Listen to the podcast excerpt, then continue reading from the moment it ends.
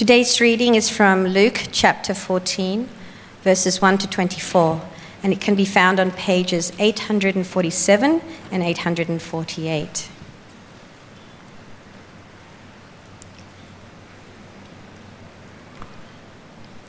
One Sabbath, when Jesus went to eat in the house of a prominent Pharisee, he was being carefully watched. There, in front of him, was a man suffering from abnormal swelling of his body.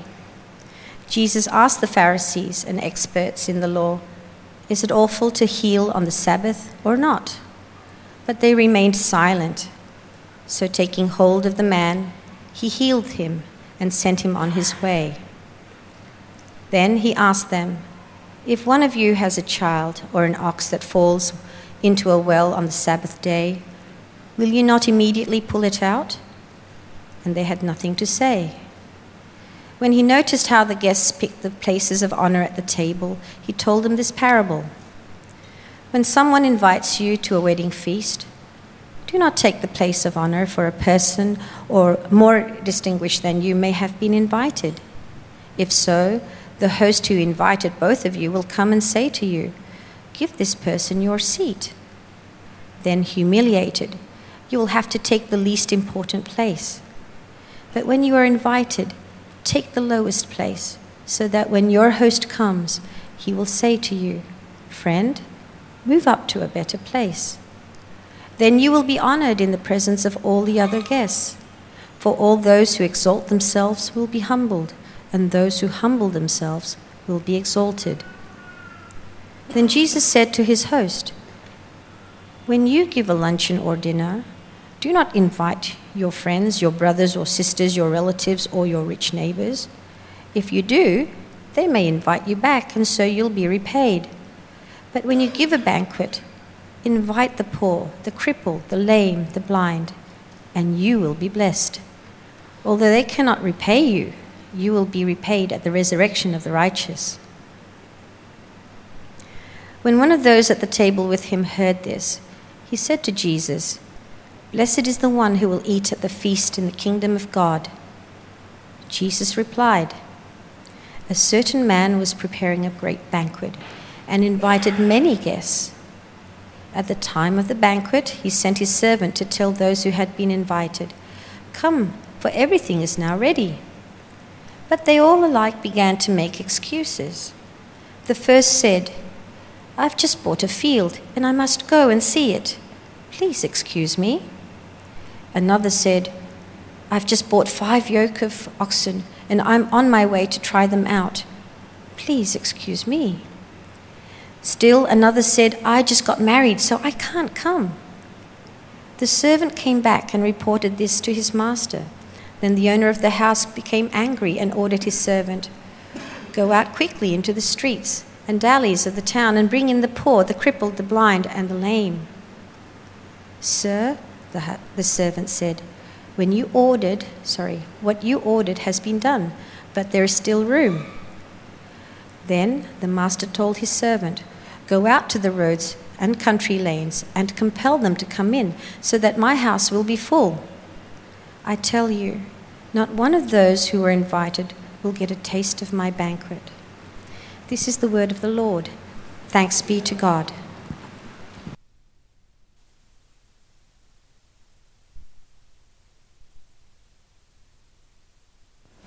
Thanks, Redna. Um, if you can uh, keep your Bibles open, we're going to go through Luke chapter 14. Could you go to the first slide for us? Uh, as you know, this is a series where uh, we are going through the Gospel of Luke, where uh, Jesus eats with people, um, and we're in our fourth uh, fourth um, sermon on this um, on this topic. Um, but as you know, as you can see, there are lots of actually stories um, in 1 through 24. There are these four different stories, and so uh, we'll go through all of it. So if you can keep your Bibles open to chapter 14, that'd be great. But let's pray that God will speak to us uh, through this passage. Lord, we thank you that you love your God who's a speaking God, who loves to speak to us, who loves to feed us uh, with your word. And we pray that as we come humbly before your word, that you would change us and you would feed us um, through them. In Jesus' name we pray. Amen. I wonder if you've ever been to a party or a conference where you were skillfully handed over to somebody else. So you know, uh, there we go. Uh, you know how uh, some people are really good at talking to you, and while they're talking to you, they're talking to you, but they're sort of scanning the horizon to see if there's somebody else that they really would like to talk to right? So they're talking and they're looking, and when they find this person, they somehow, some people are really good at it, they skillfully hand you over to somebody else, or they might just leave you in the cold and leave to talk to that person. I think that's the closest thing that I can think of to the story found in verses 7 through 11. Jesus is invited again to a house of a very prominent Pharisee, and he's being watched very closely there. And there he notices how the guests are picking the honored seat, the most important seats, no doubt, to mingle with other honored people, more important people. Right? You don't want to sit with, mingle with the lowlies, right? And so they're trying to pick the best seats so they can mix with the best kinds of guests. And as Jesus watches this happening, Look what he says in verse 8. When someone invites you to a wedding feast, do not take the place of, a place of honor. He says, don't do that. Place, uh, because somebody more important might have been invited, and then you might be asked to sit, uh, uh, sit move away uh, for the other person. But Jesus isn't giving an instruction about how to behave at a party or at a conference right? He's actually uh, seeking to um, uh, uh, instruct us on how to live with our life, in our life. Uh, for verse 11, for all those who exalt themselves will be humbled, and those who humble themselves will be exalted. Well, it's the way of God's kingdom. We shouldn't seek uh, to move up in life, we shouldn't seek honor. Instead, we should seek the humble seat, we should seek humility. So when Jesus comes back, he will honor, exalt the humiliated, and humble, uh, exalt the humble. He will humiliate the exalted and exalt the humble. Sorry. And here's a thought uh, from Tim Chester um, about how this relates to our meals. I think this is profound. Meals, he writes, can be a visual representation of our hearts. If our hearts are concerned for position, honor, status, or approval, then there, that will be reflected in our dining etiquette. Consider how your meals express your vision for life. Think about who you, you, who's invited, how they're served, and what hope to achieve. And the layout of your home, do they express the vision of the kingdom of God? I wonder if you've ever thought about your meals like this, that they show something about what's in your heart. Who you eat with, how you eat with, uh, how you eat uh, w- with them, how you serve them, how you have guests over. Actually, they say betray something about how, what you think is important about your life. And if that's true, I wonder what your meals, what you, how you eat, say something about you. Some constantly want to dine at the most expensive restaurants or ex- exclusive clubs, perhaps not every day, but enough so that they could feel better, superior to others. They seek the honor seat. Who do you eat with? What kind of people do you have over at your house? Perhaps you only invite people who are just like you, right? or people that you aspire to be like. We might be seeking honor in our life. You only prepare the finest of meals, the finest uh, uh, of meals for, for your guests?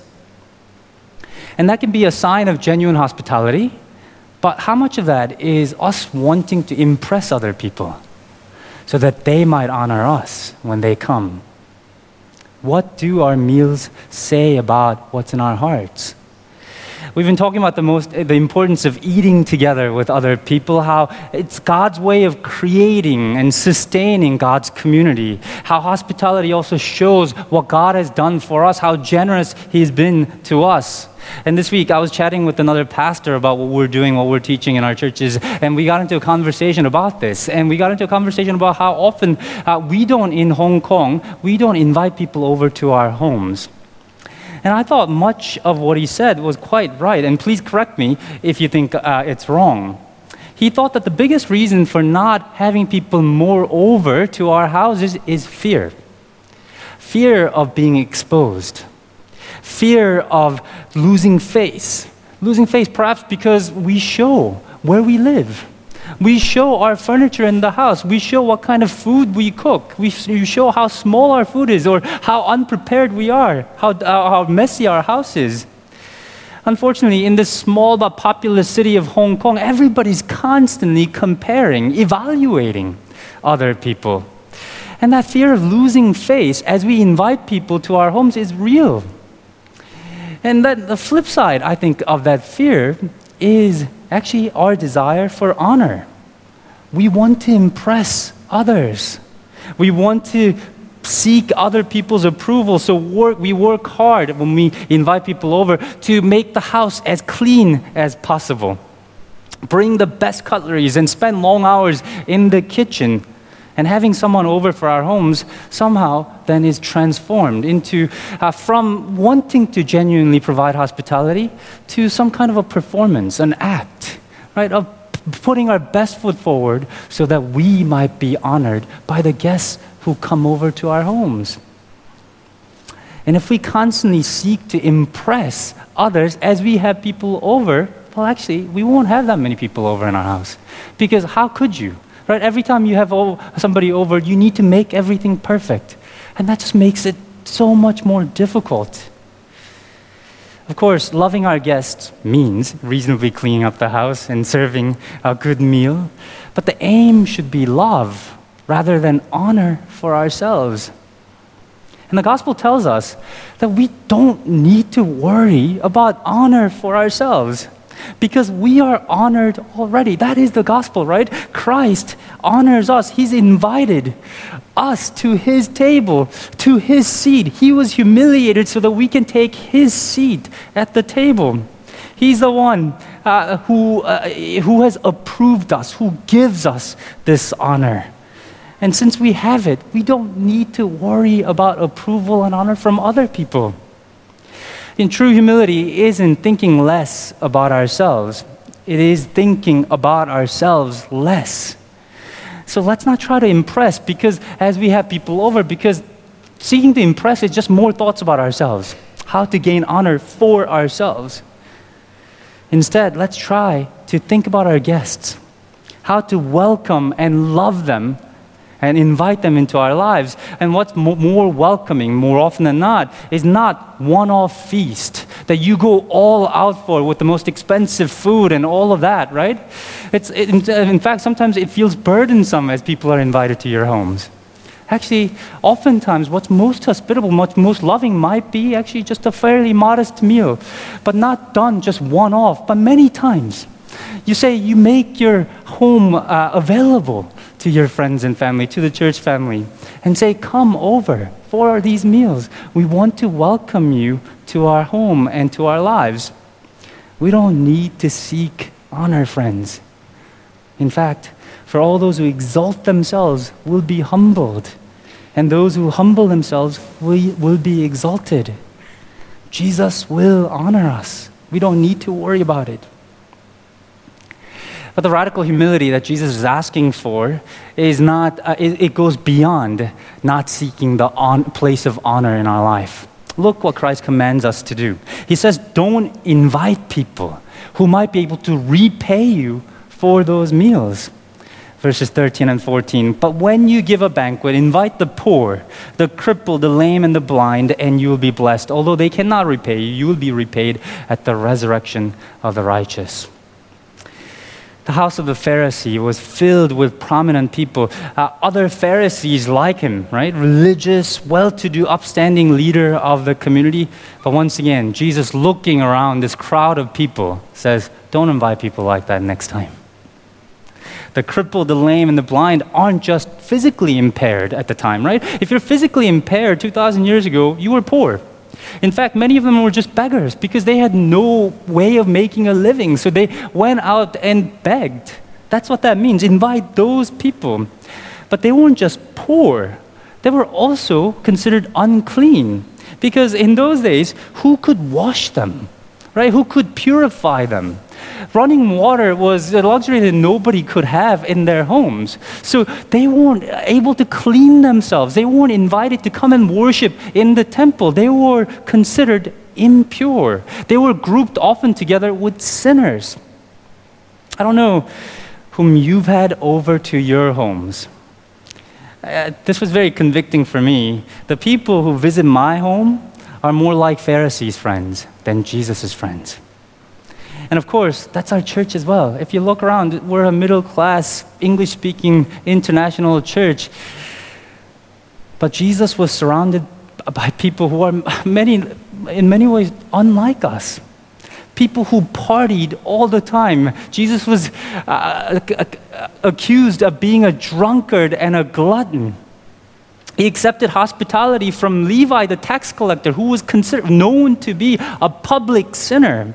He let a prostitute wash his feet at Simon's house. He asked for water from Samaritans, uh, Samaritan women. He was a friend of sinners who came eating and drinking. In The Prodigal God, that book, famous book by Tim Keller, he writes Jesus' teaching attracted the irreligious while offending the Bible believing religious people of his day. However, in the main, our churches do not have this effect. The kinds of outsiders Jesus attracted are not attracted to contemporary churches, even our most avant garde ones. We tend to draw conservative, button down moralistic people. The licentious and liberated, or the broken and the marginalized, avoid the church. That can only mean one thing if the preaching of our ministers and the practice of our parishioners do not have the same effect on people that Jesus had, then we must not be declaring the same message that Jesus did. These are real challenging words, aren't they? Are we living out? Are we preaching and living out a different gospel from what Jesus preached? And think about what inviting people to your homes means in that culture. Jesus isn't saying that we should invite the poor or the impure or whatever as a token, as a token guest in our parties. That's not what he sa- he's saying. No, meals and invitations in that culture meant friendship. It was inviting, association, sharing your honor, saying that you are my friend and I want you to be part of my life. Which is why it's so scandalous that Jesus accepts invitation from sinners, so many sinners. And that's what Jesus is asking us to do, not to just invite them over one off, but to forge friendship, to seek friendship with outsiders, with the marginalized, people who are the, the, the, the impure, the poor, and the sinners. And when I was in London, I time to time would go on a, a soup kitchen. Um, uh, uh, preparing food was the easy part of that morning because, in a way, there is honor in serving the poor, right? What was more difficult? Was what we did afterwards sitting around the table with the homeless, talking to them, befriending them, inviting them over to our life, eating with them. That was the harder part. And that's what Jesus is asking us to do to invite the lives, these lives, over to our house, over to our lives, to seek and forge genuine friendship. Of course, this should be one of the things that Christians can do uniquely, no matter our social standing, no matter our educational level or whatever. Because we as Christians know ourselves to be people who were spiritually impure, blind and lame and helpless. We should be able to relate to the people around us, everybody around us, because we know that we're saved by God's grace alone. We should be able to reach out and welcome them into our lives. But if you're worried, I don't know any prostitutes. That's good. I'm glad that, uh, that you don't know where to find prostitutes to invite into your life. Um, but you don't have to go that far, right? Let's start with the people around us. For me, there are those who do all these service jobs around. I know many doormen and women uh, guards and janitors downstairs, right? Some of who actually speak really good English. So English shouldn't be our excuse. Mainly, they don't get spoken to. Uh, some people don't even get a look. So, you know, next time as you go, ask their names. Find out their names. Start a conversation. That might be a start. And of course, there are PF ladies among us as, well. Uh, I'm ashamed to say that very few uh, members of the PF have been to my house. and that will change. Some of you are thinking, ah, this is just another thing that I have to do. And that's true. We're all busy. But we have to take Jesus' words seriously. Invite those who cannot repay you. And I, we have to take Keller's challenge ser- seriously. If we only interact with people who are just like us, and never with people with people whom Jesus had such a great time with, then we should think about whether we're preaching and living the same gospel that Jesus preached.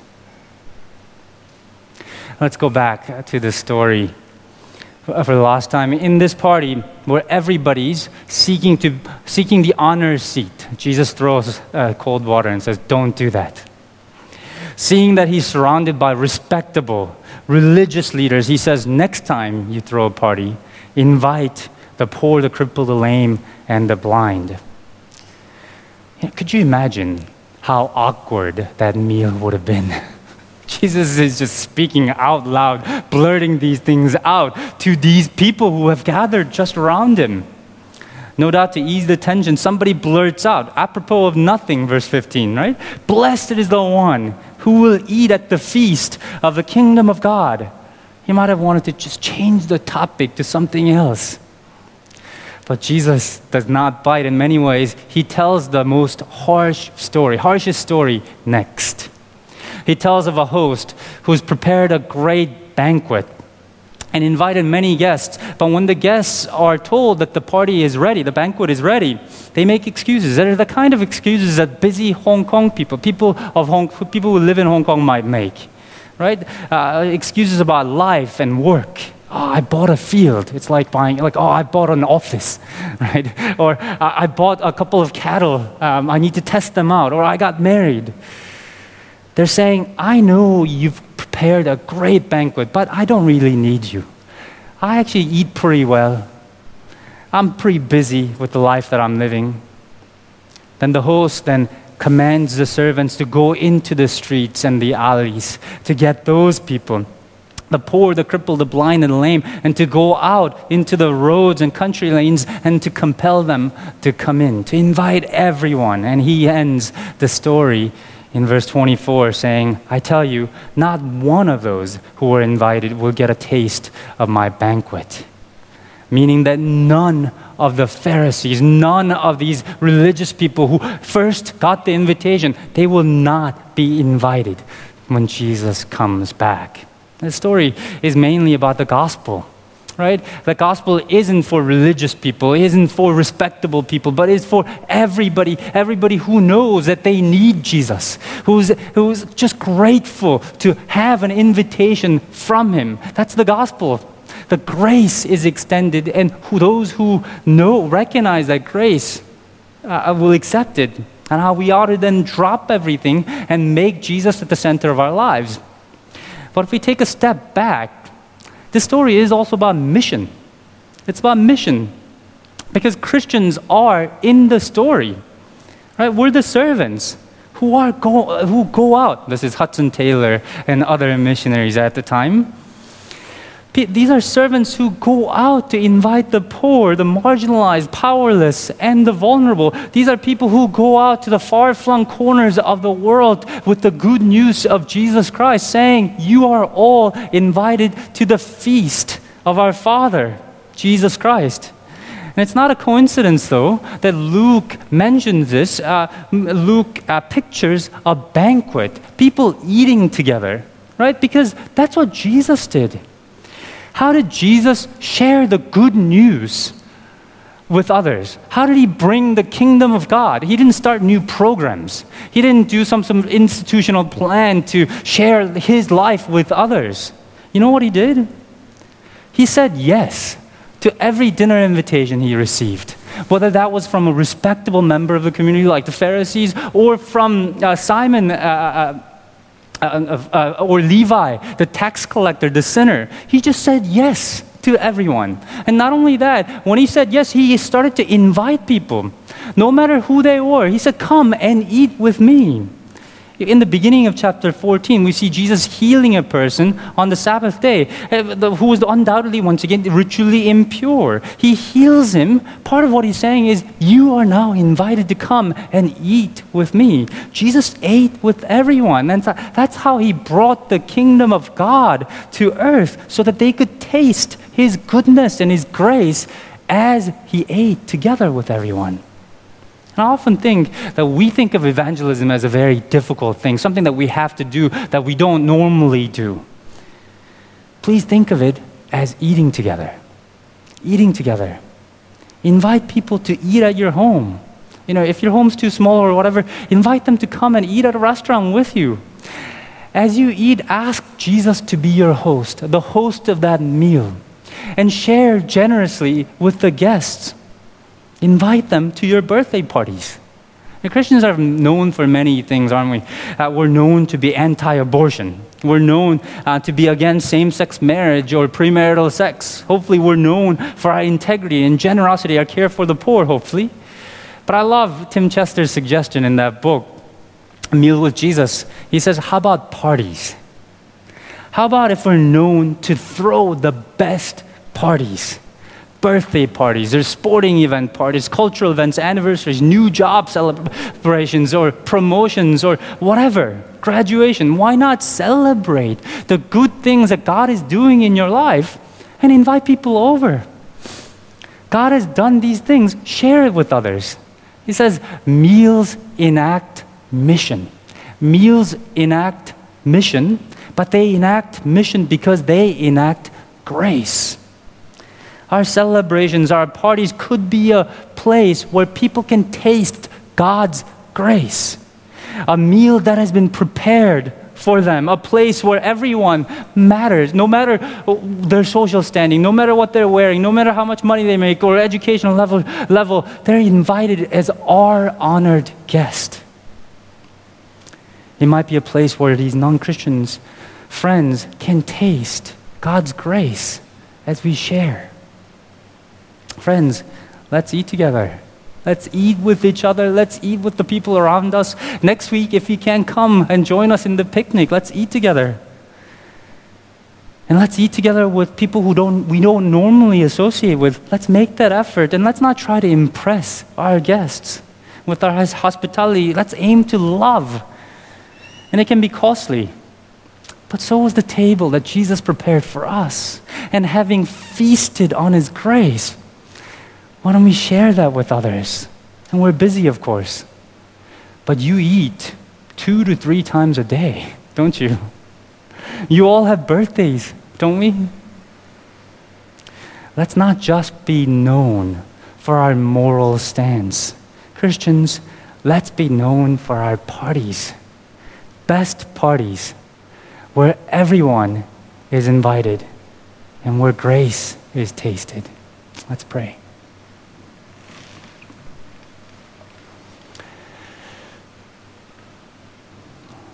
Lord, we thank you that you have sought us out.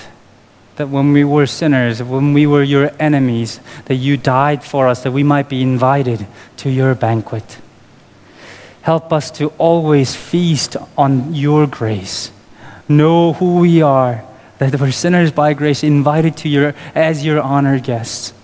And Lord, we pray, would we live that lifestyle of grace whenever we eat, and help us Sha Tin Church to be people who throw the best parties. We pray these things in Jesus' name. Amen. We're going to respond uh, with uh, the next in singing. The song is. Could you go to the song, Frankie? It's related to the topic. Oh, come, people of the risen King. It's an invitation for everybody to come and feast in His grace. Uh, this, is also, uh, this is also the offering song. So if you're a guest uh, with us, don't feel obliged to give anything at all. We're just really glad that you're able to join us. But let's do respond uh, uh, by giving uh, to the work of the kingdom. Please stand and let's sing together. Come, people of the risen King.